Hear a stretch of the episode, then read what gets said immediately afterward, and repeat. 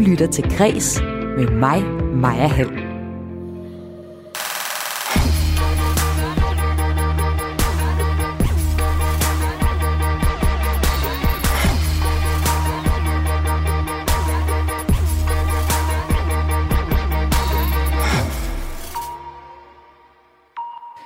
Så gik den ikke længere for den danske operaprofil Michael Bøjsen, der har været ude i et hæftigt stormvær, siden det sidste år kom frem, at der har været en voldsom seksualiseret kultur i blandt andet DR's pigekor i Bøjsens tid som korets chefdirigent.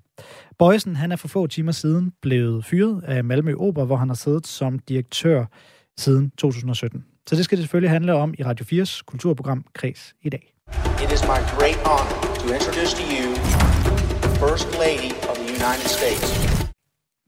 Dramaserien The First Lady af danske Susanne Bier havde i går premiere på streamingtjenesten Paramount Plus og på TV2 Play.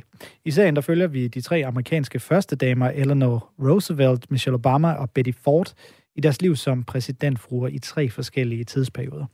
Og det er på tide, at første damerne i det hvide hus øh, kommer i spotlightet. Det mener Anders Agner, der er chefredaktør på kongressen.com. Og sammen der ser vi, altså mig og Anders Agner, nærmere på de tre portrætterede kvinder og deres rolle som første damer.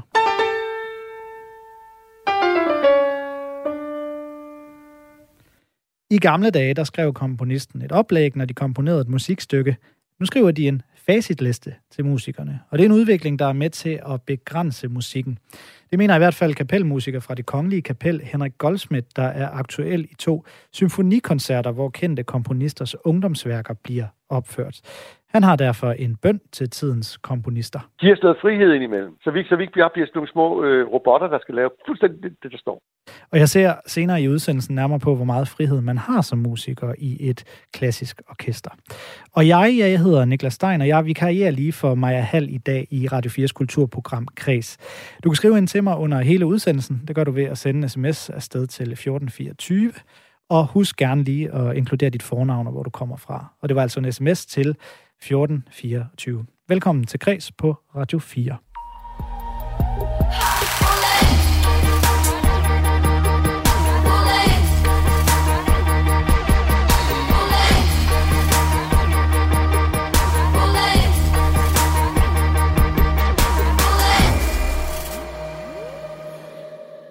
Den danske dirigent, komponist og korleder Michael Bøjsen, han stopper som direktør for Malmø Opera, hvor han har siddet siden 2017. Det oplyser Malmø Opera i en pressemeddelelse. Det kommer efter, at Ekstrabladet for nylig kunne afsløre, at Michael Bøjsen i en mail til en kollega har omtalt en ung sangerindes bryster. Ifølge Ekstrabladet, der skrev han, altså Michael Bøjsen, hun sang i DR Pigekoret, og jeg kender hende fint. Hun har udviklet sig helt vildt sangligt og har til sydenlandet brystvorter, men ingen bryster at bakke dem op med. I pressemeddelelsen der skriver Malmø Operas bestyrelsesformand Per Martin Svensson, at bestyrelsen har konstateret, at tilliden til Michael Bøjsen er opbrugt og vurderer, at der er behov for en ny leder for Malmø Opera. Der er enighed i bestyrelsen, men vi beklager samtidig dybt, at den beslutning har været nødvendig. Som dirigent, komponist og korleder, der har Michael Bøjesen længe været et stort navn i dansk kulturliv.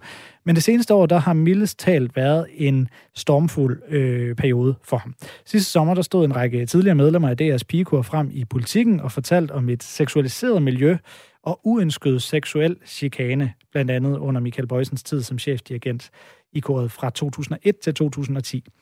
Senere på året, der afdækkede en advokatundersøgelse af DR's pigekor 64 tilfælde af krænkelser gennem tiden, hvoraf altså tre ifølge politikken var relateret til Michael Bøjesen.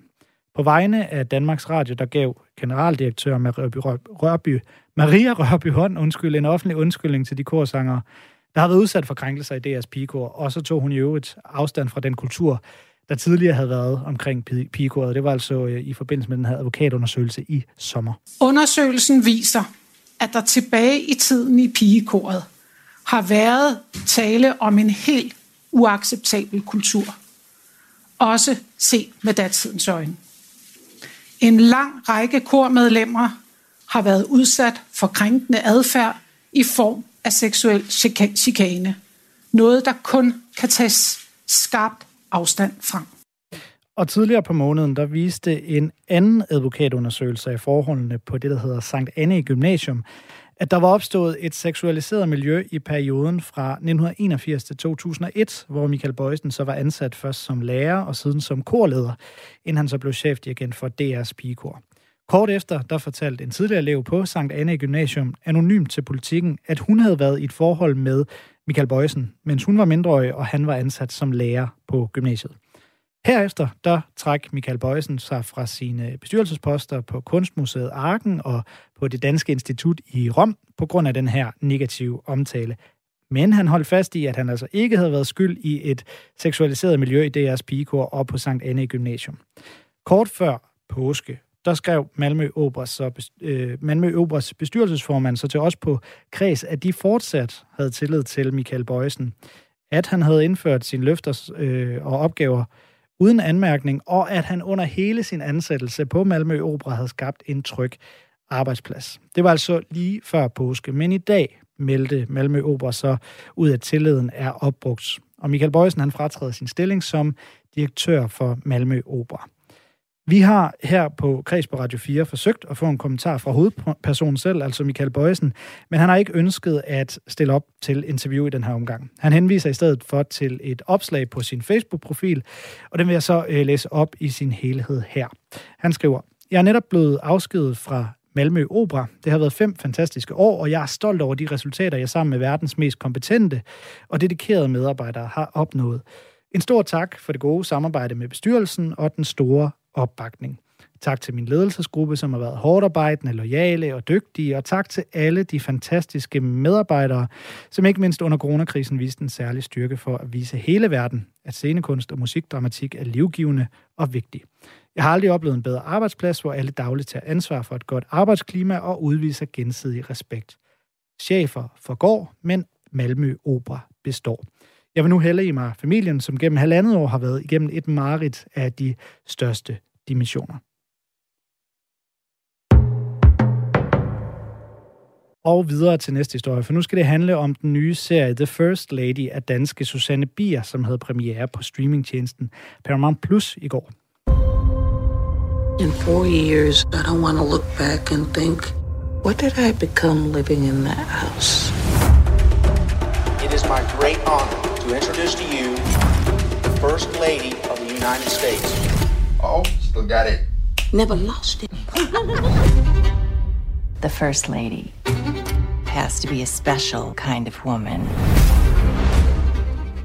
Den her serie, altså The First Lady, fortæller historien om amerikanske første damer, altså dem, der er gift med de amerikanske præsidenter i øh, den periode, der nu øh, er i samtiden.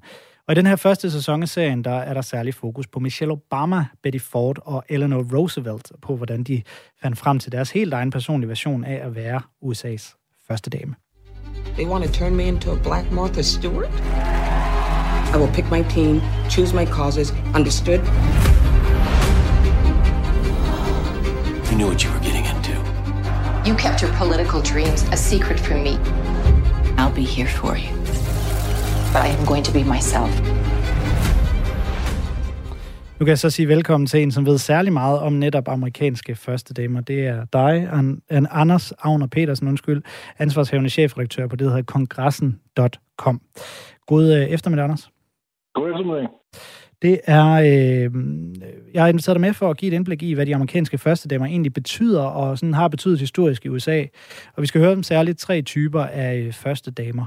Der er den vilde, den ubetydelige, og så den helt almindelige, har vi valgt at kalde dem. Serien den, øh, skriver sig jo ind i en tendens, som vi ser i hele kulturlivet, hvor man genbesøger kvinders betydning i historien. Så her først, tillader mig lige at starte øh, lidt frækt ud. Er det egentlig ikke en øh, erklæring, at vi nu skal have en serie om første damer, fordi det bliver jo på en eller anden måde også meget tydeligt, at man ikke kan lave en serie om amerikanske præsidenter, fordi der har ikke været nogen kvindelig præsident endnu. Vi kan hurtigt blive enige om, at det er et øh, klart efterslæb i forhold til amerikansk ligestilling, at man stadig ikke har haft en kvindelig præsident, og forhåbentlig er den dag ikke fjern, før at, øh, at det sker. Jeg vil så sige, hvis man så skal øh, tage ja-hatten på, og det synes jeg, der er grund til her, en, en fin øh, uh, solskins eftermiddag lige efter påske, så synes jeg, det er positivt, at der nu øh, bliver sat fokus, øh, også i en større populærkulturel øh, sammenhæng, på, øh, på nogle af de her første damer, fordi det er tit i hvert fald er blevet sådan, så de måske ikke har fået den anerkendelse eller den øh, kredit, de fortjener. For sandheden er, at øh, flere af de kvinder, der gennem tiden har været amerikanske førstedamer, heriblandt de tre, som den her nye sæson, som Susanne Bier har instrueret, handler om, det er altså virkelig kvinder, som øh, på hver deres façon både har øh, udrettet store ting som, øh, som første damer, og øh, som også har været med til at flytte det amerikanske samfund i, øh, i retninger, som man stadig kan se den dag i dag. Så på den måde synes jeg, det er, det er positivt, der kommer en, en serie nu, der sætter fokus på det, og som gør, at flere lærer de her kvinders historie at kende, men vi kan hurtigt blive enige om, at det, det ville da klæde USA, hvis øh, der en dag også uh, inden så længe kom en Madam President, og ikke kun en Mr. President. Nu bruger vi jo lige øh, serien her som afsæt til at tale om fænomenet, hvis man kan kalde det det, øh, første damer i USA. Men, så du er ikke inde som sådan, som, som, som hvad kan man sige, filmanmelder, men lad mig lige høre dig. Har du fået set serien, og hvad synes du sådan umiddelbart om den? Jeg har set uh, serien. Jeg kan ikke uh, fortælle dig, hvad den hele handler om. Det har jeg lovet Paramount, uh, fordi... Uh, men jeg kan fortælle dig, at det, det, jeg må fortælle dig om i hvert fald de første par afsnit, det er, at uh, det fungerer fint. Det er nogle... Altså, det, uh, jeg tænkte faktisk først, da jeg så, at konstruktionen var, at man ville fortælle tre første del med historier samtidig, hvordan det må kunne tænkes at, at fungere. Men jeg synes, det fungerer rigtig fint, og jeg synes, det, der især også øh, fungerer, det er, at de tre kvinder, som spiller de her roller, de er hammerne gode. Altså, igen, nej, jeg er ikke filmekspert, men øh, det, jeg har set øh, både øh, Michelle Pfeiffer, øh, Gillian Anderson og Viola Davis øh, spille i, i den her øh, hele sæsonen, men også i de første afsnit, som jeg kan øh, love dig for at være at se i hvert fald også, det er, øh, det er virkelig stærkt, og, øh, og det gør også de tre, øh, de tre karakterer, øh, som, øh, som de spiller, øh, øh, stor ære, at, øh, at de spiller dem øh, så godt, som de gør, så det er, det er absolut, øh, det, det er værd at se. Ja, altså hvis vi lige skal have tidslinjen på plads også, så, så er det jo, som, som du nævner, Gillian Anderson, der spiller Eleanor Roosevelt, der var USA's første dame fra 33 til 45. Så mm. har vi uh, Viola Davis, der spiller Michelle Obama, som selvfølgelig var gift med, eller er gift med Barack Obama, og første dame fra 2009 til uh, øh, 2017. Og så, uh, og så glemte jeg selvfølgelig lige Betty Ford, der var uh, gift med uh, Gerald Ford. Første damer i USA, de har jo en uh, helt særlig betydning, som vi ikke rigtig kender på samme måde herhjemme. De er ofte en del af kampagnen op til præsidentvalget. Og så hører jeg, Anders Agner, at din pointe er, at der ikke ligger nogen fast model for, hvordan man så udfylder den her rolle som første dame. Det er simpelthen op til den enkelte. Øhm, det får vi nogle eksempler på nu, hvor vi skal dykke ned i tre typer af første damer, som jeg teasede for øh, lidt før. Og vi har så kaldt at valgt dem den vilde, den ubetydelige og den helt almindelige, for nu blive den her amerikanske øh, film lingo. Vi starter med den vilde første dame, og her der nævner du Eleanor Roosevelt, som vi også møder i serien The First Lady. Du siger, at hun har været den mest betydningsfulde første dame. Hvorfor det? Jamen, af flere grunde. For det første, så kan man sige, hun er den, der har haft længst tid på øh, i den rolle. Hun var øh, første dame i lidt over 12 år, og, øh, og noget af den grund også øh, udrettet ganske meget. Men hun er også øh, indiskutabel den mest betydningsfulde første dame, fordi hun spillede en stor rolle politisk. Altså hun var, hun var meget, meget aktiv, både som sparringspartner for sin mand, præsident Franklin Roosevelt, men havde også en lang række sager, som hun selv arbejdede for og kæmpede for, både i tiden før hun blev første dame, i tiden mens hun var første dame, og så må man altså også bare huske på i forhold til øh, Eleanor Roosevelt, at ganske få år efter, at øh, hendes tid som første dame sluttede, der øh, var det hende, der var den alt øh, overskyggende drivkraft i, at man fik vedtaget det, som er kendt som øh, menneskerettighedsdeklarationen. Og det er jo så den, der til december i 2023 kan fejre 75 års jubilæum. Og det var altså Eleanor Roosevelt, der som USA's FN-repræsentant virkelig knoklede solen sort for, at øh, det her det skulle lykkes. Og man må sige, den øh, rolle, hun påtog sig øh, som første dame, var en, der i virkeligheden også med tiden udviklede sig fra, at hun ikke bare var USA's første dame, til hun nærmest blev verdens første dame. Og vi har ikke set en, en første dame, hverken før eller siden, eller i amerikansk historie, der kommer op på siden af at have udrettet så meget, øh, og haft så stor indflydelse, og haft øh, så, øh, så stor en politisk portefølje, som, øh, som Eleanor Roosevelt øh, påtog sig. Den, der kommer tættest på, det er Hillary Clinton tilbage i 90'erne, men øh, der er ingen tvivl om, i, i min bog, der er der ikke nogen større eller vigtigere første dame end, end Eleanor Roosevelt. Og Hillary Clinton hun prøvede så selvfølgelig også inden selv at blive præsident, men det lykkedes øh, ikke. Og øh, Eleanor Roosevelt her, hun fortsatte jo faktisk også sit politiske arbejde, efter at mm. øh, hun ikke længere var første dame, fordi øh, hendes mand, Franklin øh, Roosevelt, han døde jo øh, i april 45, og på den måde så stoppede hans øh, præsidentperiode, øh, og på den måde stoppede øh, Eleanor Roosevelt jo også med at være første dame. Men hun gav den så i stedet meget mere gas, siger du, øh, ja, i forhold til politisk arbejde. Ja, det var netop det der med, at man kunne se, jamen, hun havde faktisk politisk tæft. Hun, var masser, hun havde masser af politisk øh, indsigt, og hun forstod, øh, hvordan det politiske håndværk skulle, skulle gribes an. Det havde hun vist øh, også i sin tid som, som første dame, og derfor så, øh, så gav det også mening, altså, at øh, hun skulle fortsætte i en eller anden form for politisk funktion. Øh, og det gjorde hun så ved, at, øh, at den mand, der aflyste hendes afdøde mand som, øh, som præsident, øh, Harry Truman, så gjorde hende til, øh, til USA's øh, repræsentant i FN, som jo altså på det tidspunkt er helt, helt nyt. FN er jo en vision, som Franklin Roosevelt havde, og som han lige præcis ikke nåede at se blive til virkelighed. Den stiftende generalforsamling for FN var 13 dage efter, at øh, Franklin Roosevelt han døde.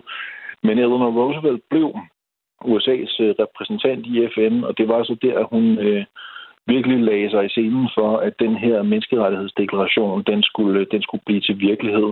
Og man må altså bare øh, tage hatten af for, for Eleanor Roosevelt i den her regi, fordi den deklaration, som hun i sin tid stod i spidsen for at få øh, til at blive til virkelighed, det, det, det er stadig den, der gælder. Altså, det er den, der næste år kan fejre 75 års øh, jubilæum. Og man kan så sige, en del af Eleanor Roosevelts karakter gjorde så også, at hun, altså, for det første gav hun aldrig op. Øh, og hun blev ved, så det her det så svært ud, og jeg skulle hilse sige, at det var svært at få det her til at ske, og øh, flere andre var sikkert øh, efter et stykke tid nået frem til, at det her det er umuligt, men hun blev ved, og hun blev ved, og det lykkedes til sidst at få, øh, få den her deklaration til at blive, øh, blive til virkelighed. Til gengæld ville hun så ikke høre tale om bagefter, at hun skulle have æren for det. Øh, det tror jeg, at de fleste, der har været omkring øh, menneskerettighedssfæren, vil kunne enes om, at det, det skal hun altså. Men øh, hun var en, en beskeden sjæl, som ikke synes, at, øh, at det var vigtigt, at, øh, at hun skulle have anerkendelse. Det var vigtigere med, øh, med de resultater, som hun havde opnået. Men uh, lad os bare fordele sol og vind lige. Det er i høj grad under Roosevelts fortjeneste, at den deklaration den blev til virkelighed.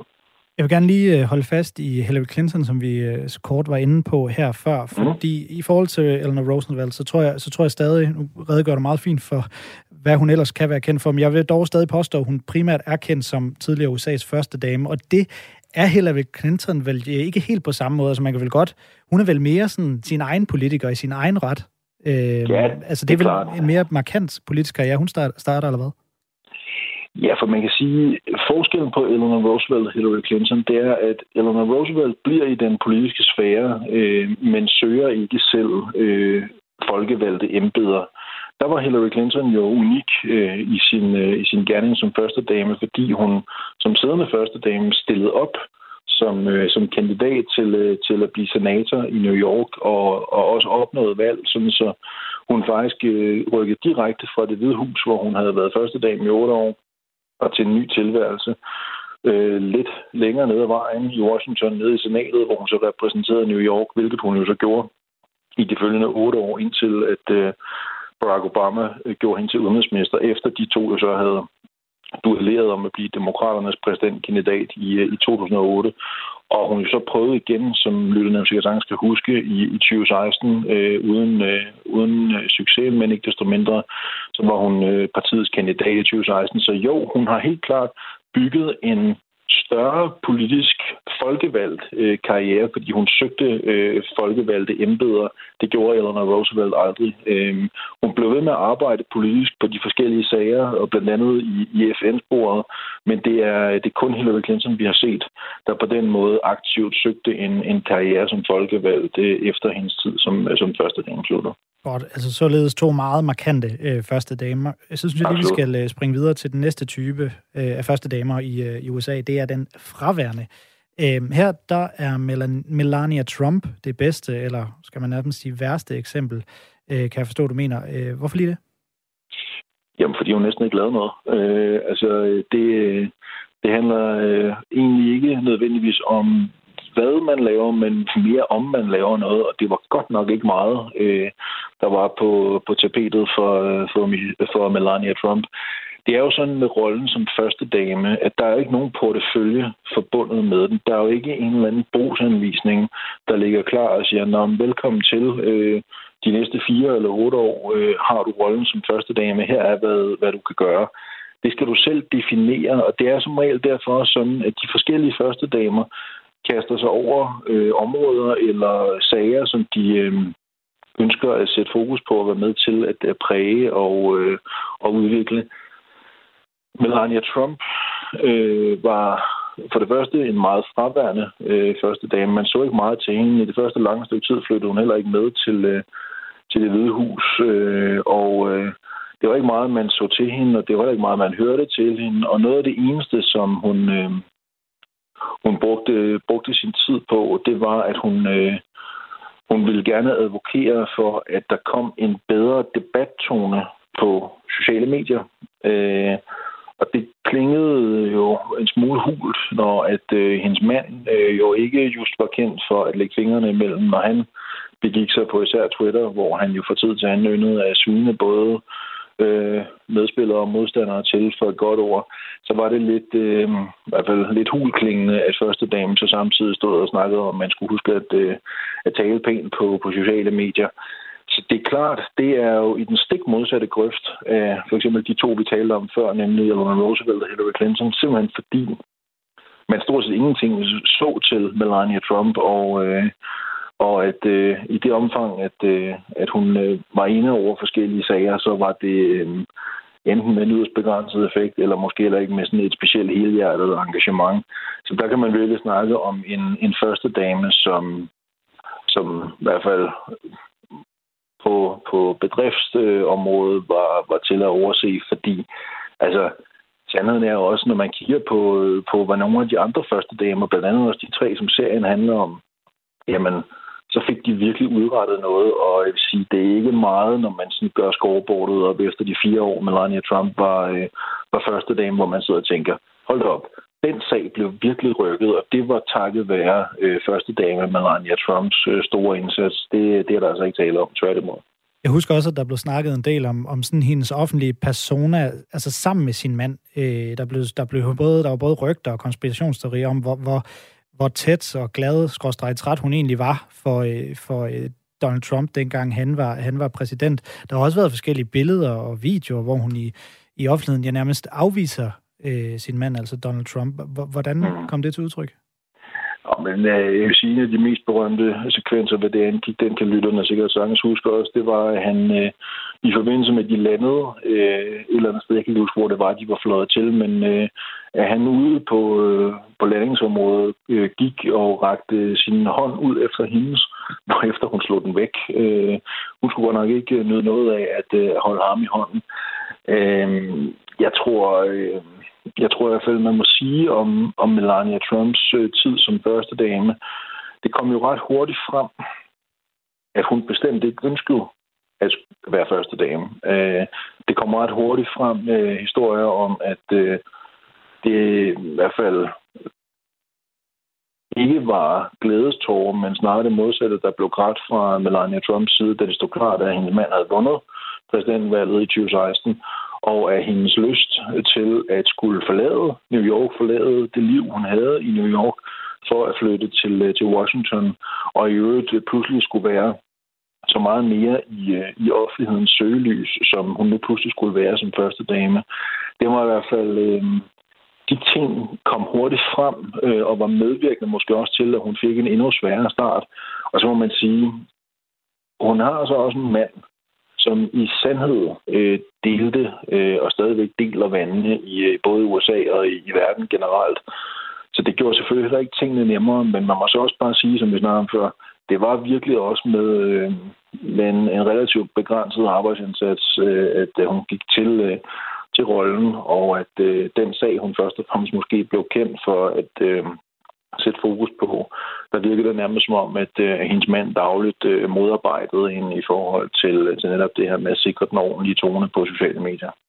Ja, efterfølgende kom det jo også øh, frem, som du siger. Jeg tror allerede, det var i, inden hans første, altså inden Donald Trumps første præsidentperiode, der kom de her øh, meldinger om, at hun egentlig ikke havde lyst til at være øh, første dame Melania Trump.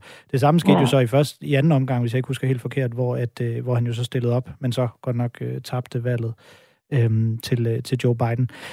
Vi øh, skal også lige runde den sidste type af første damer, som vi jo så har valgt at kalde den helt almindelige. Og her der finder vi jo så Michelle Obama. Hun er jo en øh, virkelig populær første dame, tror jeg roligt, øh, vi kan konstatere. Så hvorfor, øh, hvorfor kalder du hende egentlig den almindelige? Ja, men hun er jo øh, hun er i hvert fald mere traditionel. Altså, det, er jo, det er jo historisk, at Michelle Obama var den første sorte første dame i amerikansk historie. Det er jo sig selv gør hende øh, til, noget, til noget historisk og noget særligt. Men når man alligevel måske kigger på Michelle Obama, som en lidt mere traditionel første dame, så er det netop fordi de fleste første damer øh, har gjort nogle af de ting, som Michelle Obama også gjorde. Det vil sige, at man går ind, man vælger nogle kerneområder, man, man sætter fokus på, så er det det, man arbejder øh, med at sætte fokus på, og så er det så er det det. Altså, når ens tid som første dame så er slut, så, øh, så er det, så kan man sagtens stadig have en eller anden øh, semiceremoniel rolle i offentligheden, men langt de fleste er færdige, øh, når de er færdige med at være første damer. Altså, der kan man sige, der er både Eleanor Roosevelt og, øh, og Hillary Clinton jo undtagelser. Men Michelle Obama, til trods for hendes utrolig store popularitet, valgte jo fra at sige, ikke tale om, om hun ville mere end de otte år. Altså, der har været masser af spekulationer om, kunne hun ikke stille op til præsidentvalget? Kunne hun ikke stille op imod Trump i 2020, da man ikke vidste, hvad man skulle stille op, indtil man så til sidst endte med at køre med Joe Biden? Eller kunne hun ikke stille op i 2024, hvis Biden er for gammel til at prøve igen? Øh, det vil hun ikke. Øh, og øh, man kan sige, den, den kernesag, hun først og fremmest kastede sig over, det var, altså hun valgte meget sådan, at fokusere på det, der handlede omkring sundhed. Kigge på blandt andet overvægt og overvægt også blandt børn og unge, altså sætte fokus på det her med sund mad og gode øh, motionsvaner, og, øh, og det blev et, øh, for det første blev det en, en kæmpe succes. Hun havde meget, meget øh, øh, meget, meget dygtigt fået, fået sat øh, emnet ind i folks bevidsthed på en sådan måde også, at øh, det blev noget, som pludselig kom på dagsordenen, og noget, det er jo noget, der må siges at være hammerende relevant, øh, ikke mindst i et land, hvor at øh, overvægt er et stort problem, øh, og hvor også mange børn og unge øh, tit får en, en besværlig start på tilværelsen, netop på grund af, at de, øh, de får øh, det forkerte at spise, fordi det tit er det billigste og det er det, der er råd til. Men det er det, som øh, hun virkelig tog fat i, og hun rykkede altså virkelig på den her dagsorden. Og det kan man sige, det er lidt mere traditionelt end, end Eleanor Roosevelt eller en Hillary Clinton, fordi det er det, vi har set første damer gøre gennem tiden. Det er det her med at vælge en eller to eller tre sager, som de virkelig kører på, og så er det det, der er fokus. Øh, og når den øh, tid, som første dag med de så har, den engang når afslutningen, så er det det. Øh, man kan sige, at øh, ja, Michelle Obama er stadig en, en stor stjerne i, i USA i dag, og er det også i Danmark. Altså, hun fyldte Royal Arena på øh, et øjeblik, da hun var her med sin øh, foredragsturné, efter hun udgav sine erindringer. Men Ellers må man sige, at, øh, at det er øh, sådan, som hun gjorde det, er sådan, som vi har set mange øh, første damer, især i, øh, i det 20. og begyndelsen af 21. århundrede, gribe gerning an. Altså det her med at vælge nogle sager ud, og så er det dem, de kører på. Vi er egentlig ved at være færdige, men, men jeg ved, at du, øh, Anders Agner, altså chefredaktør på kongressen.com, virkelig også gerne vil nå at runde øh, Jackie Kennedy. Du har, du har skrevet en bog om hele Kennedy-familien, så det er et par, som mm. du har beskæftiget dig rigtig meget med. Og øh, jeg ved, du kalder Jackie Kennedy for den mest interessante første dame. Øh, så det ja. synes jeg da lige, vi skal nå at runde hende. Blandt andet, fordi du ser hende som verdenshistoriens mest effektive spindoktor. Hvorfor det? Ja, hun, hun hører til den i hvert fald. Jeg synes, Jackie Kennedy er en, en utrolig øh, vigtig første dame at kende, fordi havde det ikke været for hende, så havde en meget stor del af den myte, der dannede omkring hendes mand, efter han døde, den havde ikke eksisteret. Altså, hvis man, øh, hvis man som lytter af programmet gennem tiden måske har stiftet bekendtskab med noget, der har med Kennedy'erne at gøre, så har man også øh, flere gange hørt øh, udtrykket Camelot, øh, som jo stammer fra, fra hele den her historie om kong Arthur og Camelot som det her underskønne sted. Og det er altså Jackie Kennedy, der ganske få dage efter, at hendes mand er blevet skudt og dræbt i Dallas, Texas, inviterer en journalist til at komme til, øh, til hjemmet i Massachusetts og siger, nu skal du have en gang, nu får du det eksklusive interview, men så, så skal du også øh, skrive det, jeg vil have. Og den er han med på, og hun siger så, at øh, jamen, øh, hun tænker på, at øh, de om aftenen, når de nogle gange, øh, inden de skulle i seng, hende og JFK, så lyttede de til gramofonplader, og hans yndlings soundtrack, det var, øh, det var soundtracket for Camelot musicalen. Og så siger hun så, at der bliver sunget på et tidspunkt, Don't let it be forgotten that for one brief shiny moment there was a Camelot. Så holder hun en lille pause, siger hun så. ved godt, der kommer andre store præsidenter igen. Der har også været andre store præsidenter. Så kigger hun lidt på, på journalisten, siger hun så. Der kommer aldrig et nyt Camelot. Og grunden til, at det her det er så hamrende effektivt spændende fra, øh, fra Jackie Kennedys side, det er fordi, hvis du eller jeg eller lytterne går ind i en boghandler i øh, USA den dag i dag og, og ser, jamen, øh, hvad, øh, hvad står der af bøger om Kennedy'erne, så vil rigtig, rigtig, rigtig mange af dem have et eller andet med Camelot i deres øh, titler. Der var aldrig nogen, der havde lavet den her kobling, før Jackie Kennedy hun startede den. Og den, øh, den lever altså i bedste velgående den dag i dag. Altså øh, koblingen mellem øh, Kennedys 1000 dage som øh, amerikansk præsident, og så øh, det her sted fra, fra Kong Arthur-historien, hvor alt var fuldstændig perfekt og, og helt som det skulle være.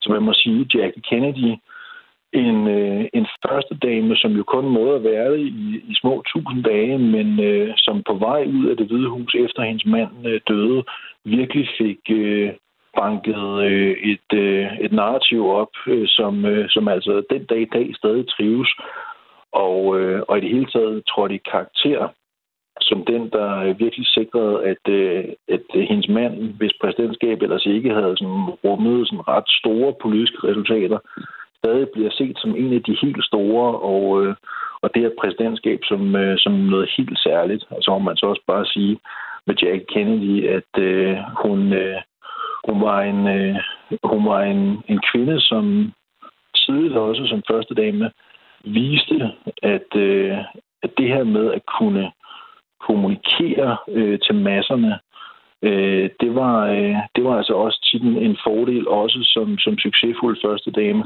Det gjorde Jackie Kennedy, da hun øh, tilbage på Valentine's Day i, øh, i 1962 øh, viste den amerikanske befolkning rundt i, i den bedste sendetid. Der havde man inviteret et tv-hold ind og så sagt, nu skal du se her, vi, det første damen vil gerne vise rundt. Det hvide hus er blevet restaureret. Det er første damen, der har stået i spidsen for det. Nu fortæller hun historien om det hvide hus og hvordan det var ledes. Og normalt var det hvide hus hermetisk lukket land, og Jackie Kennedy åbnede så dørene, og på den måde opnåede man også en helt ny form for forbindelse mellem præsidentparet og den amerikanske befolkning, og det var altså Jackie Kennedy, der gjorde det her. Altså, det er også en af de ting, som første damer sidenhen har kigget på og tænkt, nogle af de ting, det skal jeg også prøve at gøre. Og på den måde fik vi givet øh, de amerikanske første damer en masse fortjent ord med på vejen. Tusind tak, fordi du vil være med til at øh, gøre det med os, Anders Agner. Selv tak. Altså chefredaktør på kongressen.com, der skriver om øh, amerikansk politik og øh, samfund og det hele.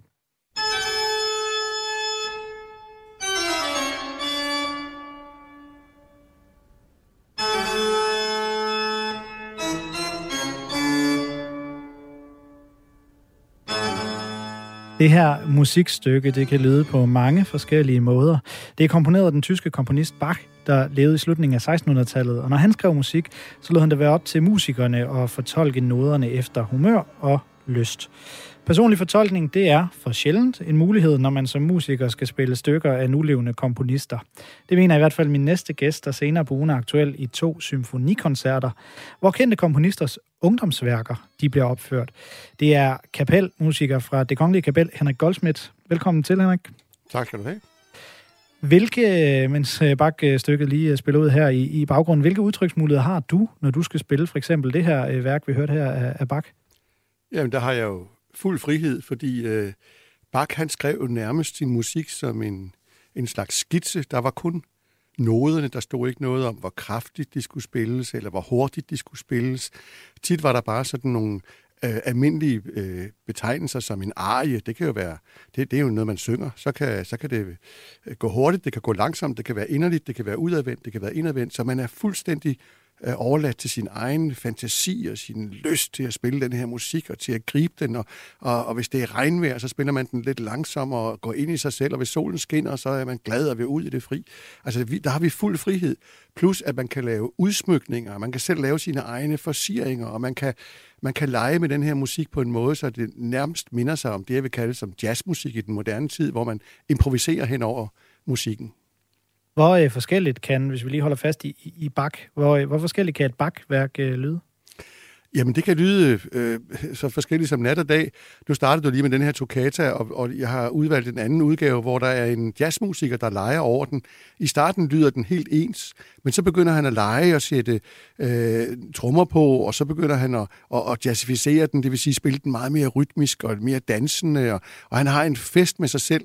Og alligevel så er han jo meget tro over for Johann Sebastian Bach. Altså, han, det er ikke noget med, at han, han gør nar af ham. Han, han tager musikken til sig og, og fylder den med kærlighed og, og, og hans måde at udtrykke sig på. Så derfor så elsker jeg at spille den her slags musik, hvor man kan bringe sit eget øh, bud ind i musikken. Jeg skal vi ikke lige høre en længere bid af, af det, du øh, hentyder eller refererer til? Jo. Det er, det er Jacques øh, der har fortolket øh, øh, Bach. Det kommer her.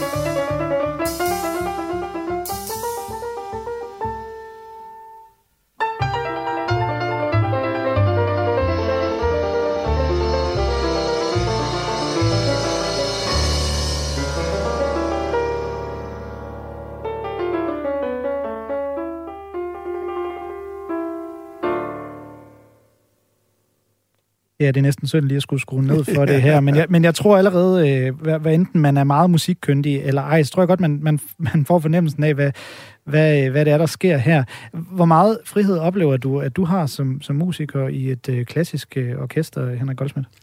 Jamen, der har vi jo meget mindre frihed. Der er, der er det jo nærmest en dyd at spille så præcist og akkurat som overhovedet muligt. Der står jo også en dirigent, som fortæller os præcis, hvordan vi skal spille. Så det er det er ikke så ofte i min dagligdag, at jeg har den her totale frihed. Selvfølgelig har vi øh, vores klang, og vi har vores måde at bruge vores vibrato på osv., men, men det, er, det er sjældent, vi har den, den totale frihed til at, at lege med stoffet, som når vi spiller for eksempel den gamle musik. Og øh, i de moderne kompositioner er det min opfattelse, jeg er jo en gammel mand, jeg har spillet musik i over 50 år, så øh, jeg oplever, at det bliver stadig sådan mere begrænset, hvordan vi får frihed. Der er mange moderne komponister, som skriver alt ned i øh, noderne, fuldstændig som en facitliste. Hvor det i gamle dage var en skitse, som man kunne arbejde videre på, så er det blevet en facitliste, hvor det står præcis, hvor hurtigt du skal spille, hvor kraftigt du skal spille, hvilke accenter man skal gøre i musikken. Og øh, vi føler os en gang imellem som sådan nogle små robotter, der bare spiller lige præcis det, som, som computeren også spiller. Altså, det, og det synes jeg er, kan godt være farligt, fordi det gør så, at den kunstneriske værdi, der ligger i at være med i processen, den, øh, den bliver begrænset til et diktat. Og så kan man jo så spørge, hvad, hvad man skal gøre ved det. Det spørgsmål venter jeg lige lidt endnu med, med, med at stille dig.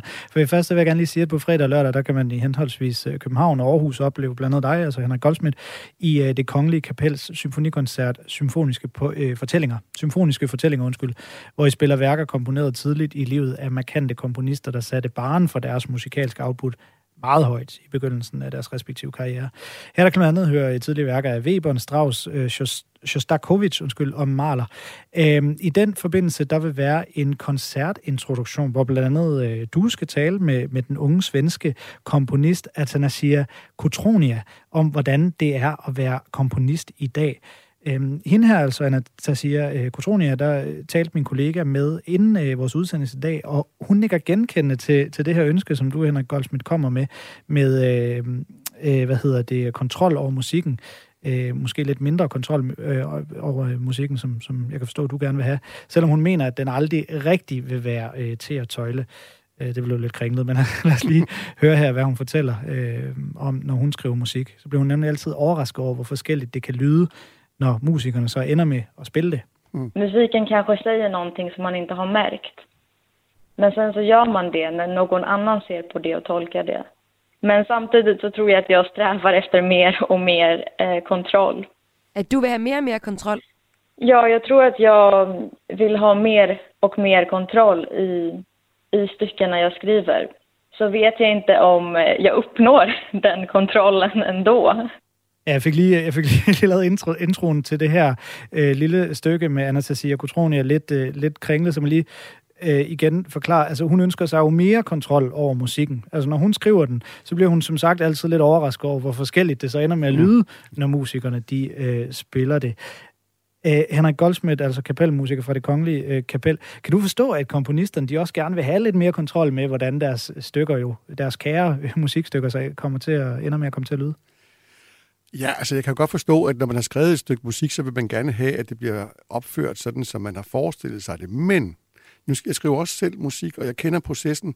Der er altså også noget helt vidunderligt i at frigive musikken og sige, nu, nu har jeg skrevet et stykke musik, og nu giver jeg det fri til fortolkning. Det vil sige, at når jeg hører det spillet af nogle andre musikere end mig selv, så lyder det heldigvis anderledes. Og det kan godt være, at det vil blive endnu stærkere, hvis det pludselig bliver spillet langsomt, eller hvis det bliver spillet mere kantet, eller hvis det bliver spillet mere vildt. Altså sådan nogle, i stedet for, hvis jeg skulle skrive alle meddelelser ned, sådan, øh, så ville jeg synes, at så havde jeg sådan set sat musikerne i bås, og så var det ligesom en, en herfører, der marcherede, nu går vi den her vej, og nu går vi den her vej, og det skal lyde, det skal gå i takt, og det skal være helt præcist det er ikke det, der er musik for mig. Musik, det er meddelelse, det er kommunikation, det er kærlighed, det er det, der opstår lige nu. Og tænk, hvis man lige havde lyst til den her dag at trække lidt mere, eller give lidt mere af sin kærlighed, hvis det er det, man er opfyldt af, eller hvis den anden dag, man er lidt vred, så lad det komme ud igennem musikken, sådan at musikken bliver en kommunikationsform, far, snarere end en, en gengivelse. Altså, det skal ikke bare være en, en, en, en evig gengivelse, for så ville musikken jo være den samme hver eneste gang, vi satte den på. I slutningen af ugen, der kan man altså i henholdsvis København og Aarhus opleve øh, Henrik Goldsmith i øh, det Kongelige Kapels symfonikoncert Symfoniske Fortællinger, hvor øh, det Kongelige Kapel spiller værker komponeret tidligt i livet af markante komponister som Webern, Strauss, Shostakovich og Mahler. Et godt eksempel på den her frihed, som du omtaler, Henrik Goldsmith, det er jo Richard Strauss' stykke Don Juan. Øhm, hvad er historien med det her værk? Vi hører, lige, vi hører det fortolket lige om kort øjeblik, men først, hvad er historien med det her værk? historien er, at øh, Øh, Richard Strauss som ganske ung mand skrev det her vidunderlige værk, som jo handler om øh, om Don Juan, som er en af de største libertiner i verden. Ham, der forførte over 1000 kvinder alene i Spanien og levede sådan et fuldstændig skrupelløst liv. Og øh, det brugte, den fortælling brugte øh, Richard Strauss til at skrive den her magiske musik. Og så kommer der midt i stykket, for mit instrument, oboen, et sted, hvor tiden står stille, og hvor man virkelig kan fortolke øh, den den vellyst, den liderlighed, han, han besidder, hvordan han gerne vil forsøge at forføre den næste kvinde. Og der, der har Richard Strauss skrevet det sådan, at man faktisk får masser af tid til at kæle, til at være varm og forførende og, og gøre alt sit bedste for at, at overbevise den her kvinde om, at den næste nat skal hun tilbringe i min favn. Og øh, når du har lagt så flot op til den, så synes jeg lige, vi skal høre, øh, hvad det går ud på her. Her kommer det øh, fortolket eller dirigeret af Herbert von Karajan i, øh, fra et stykke i 1984, og øh, obosoloen er ved øh, Lothar Koch, som man hører undervejs.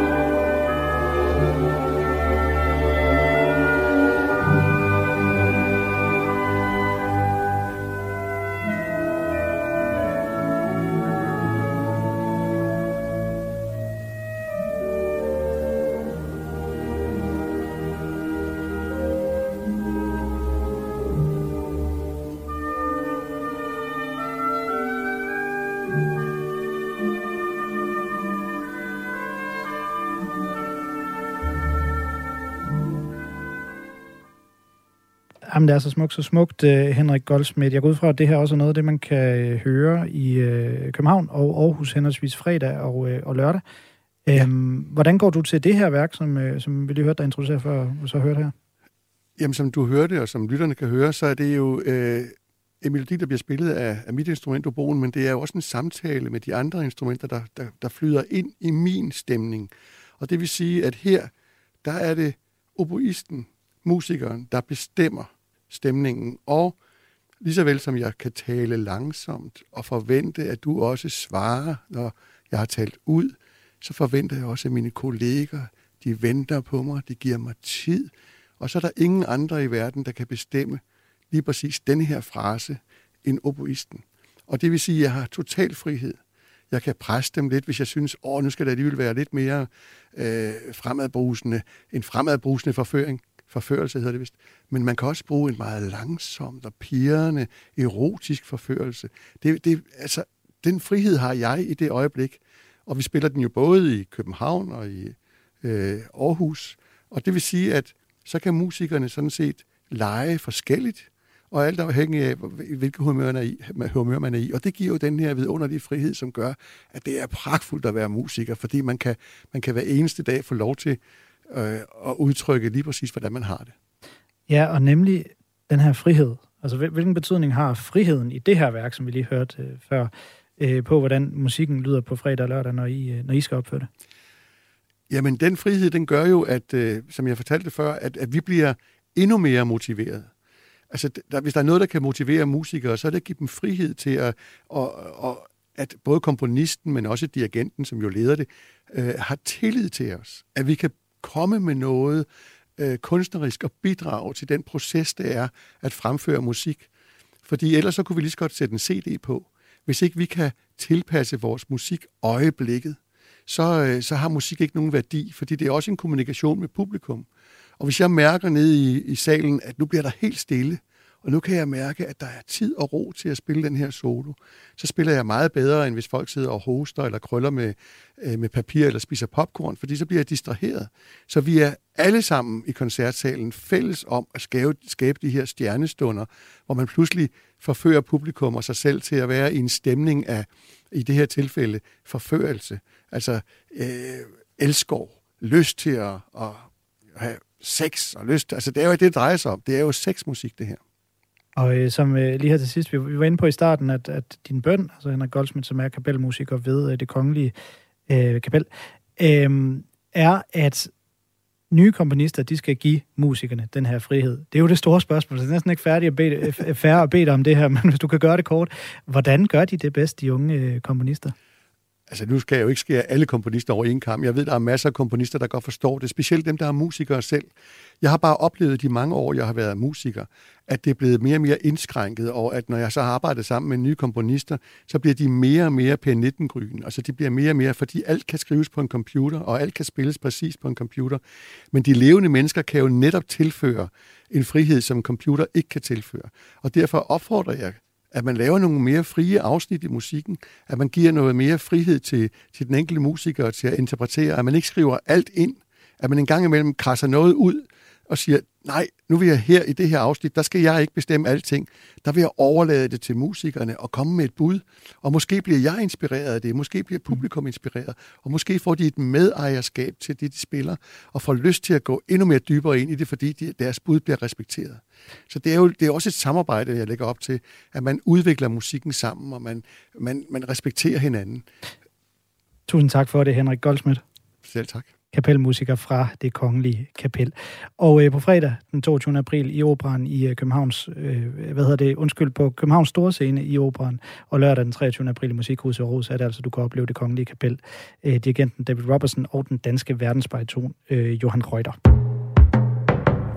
Det sidste, du får i dagens program, øh, kulturprogram Kreds på Radio 4. Det er en anbefaling af en kulturoplevelse fra en af Kreds' kulturagenter. En ny særudstilling med Røde Mors plakatkunst på Sjælland virker uhyggeligt aktuelt, fortæller Kreds' kulturagent på Sjælland, der anbefaler at se netop denne. Øh, Røde Mor var et aktivistisk og politisk kunstnerkollektiv fra 70'erne, der både lavede kunst og musik. De havde base på Tuse Næs, og plakatsamlingen kan lige nu opleves på Odshavet Kunstmuseum, hvor Kreds' kulturagent Tine Moberg har oplevet udstillingen. Røde Mor var det her øh, aktivistiske og politiske kunstnerkollektiv, øh, der ligesom øh, valgte at, at tale de svage sag, eller, eller hvad man kan sige. Altså gennem deres kunst, så ville de forsøge at øh, skabe en bedre verden. Det vil sige, at de budskaber og de emner, som de bragte i deres kunst, var med henblik på ligesom at skabe, skabe diskussion og skabe opmærksomhed omkring nogle ting. Øhm, for eksempel sådan noget som at øh, mindske forurening, eller kampen for øh, at forbedre øh, kvinders arbejdsforhold, kampen om ligestilling, ønske om øh, fred i verden osv. osv. Altså mange af de ting, som, som vi jo egentlig også, eller som mange i hvert fald kæmper for øh, i dag. Ja, hvordan er øh, plakatudstillingen aktuel også i 2022 i din optik, Tine? Jamen, det handler jo om, at, at mange af de her emner, som man ser i dag, altså mange af, mange af plakaterne, mange af billederne, de er sådan lidt, lidt, øh, de er lidt dystre. Altså, det er jo et meget råt udtryk, men man kan egentlig sagtens se de budskaber, der ligger bag. Altså, især den her nu, hvor øh, krigen desværre raser i, i Ukraine. Altså, den her frygt for krig, øh, som rigtig mange af de her billeder, de, øh, de afspejler. Altså, det synes jeg er, er super øh, aktuelt i dag, desværre. Og Tine Moberg, din anbefaling af den her uge, det er øh, en særudstilling med Røde Mors plakatkunst på Odsherred Kunstmuseum på Sjælland. Er der et, øh, et, en plakat eller øh, nogle plakater, som du særligt vil fremhæve, som er særligt interessant at se øh, for dig lige nu?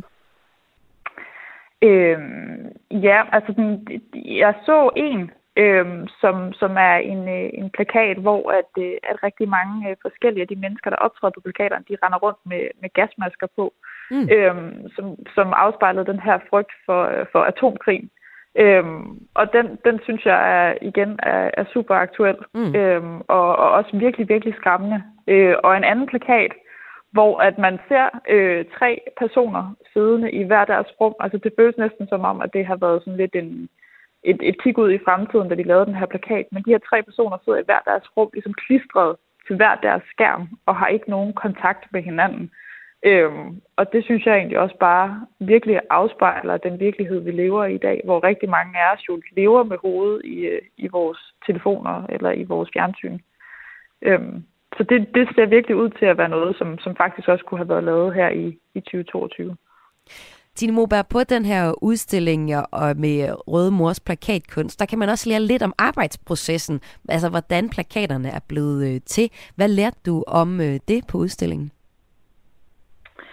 Jamen, øh, jeg lærte, at, øh, at Røde Mor som kunstner, øh, kunstnerkollektiv, altså de gik meget op i det her med den, den kollektive arbejdsform og, og samskabelse. Så det vil sige, at når når de havde et, øh, et emne, som de tænkte, det skulle de lave en, øh, en plakat over, så mødtes de, og så diskuterede de ligesom det her emne til bunds, og så gik de ud hver for sig og lavede hver deres øh, linoleumstryk, altså hver deres billede, og så øh, satte de det sammen til sidst, sådan så de fleste af de billeder, der hænger i udstillingen, faktisk rummer flere forskellige billeder, så hver deres eller hver kunstner har ligesom sit eget billede, og så er det sat sammen til det her, den her øh, fælles øh, plakat.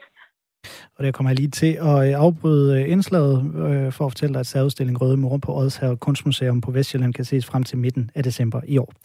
Det var alt fra øh, Kreds i dag. Vi er tilbage i morgen kl. 14. Jeg har vikarieret for mig Hal, og jeg hedder Niklas Dein.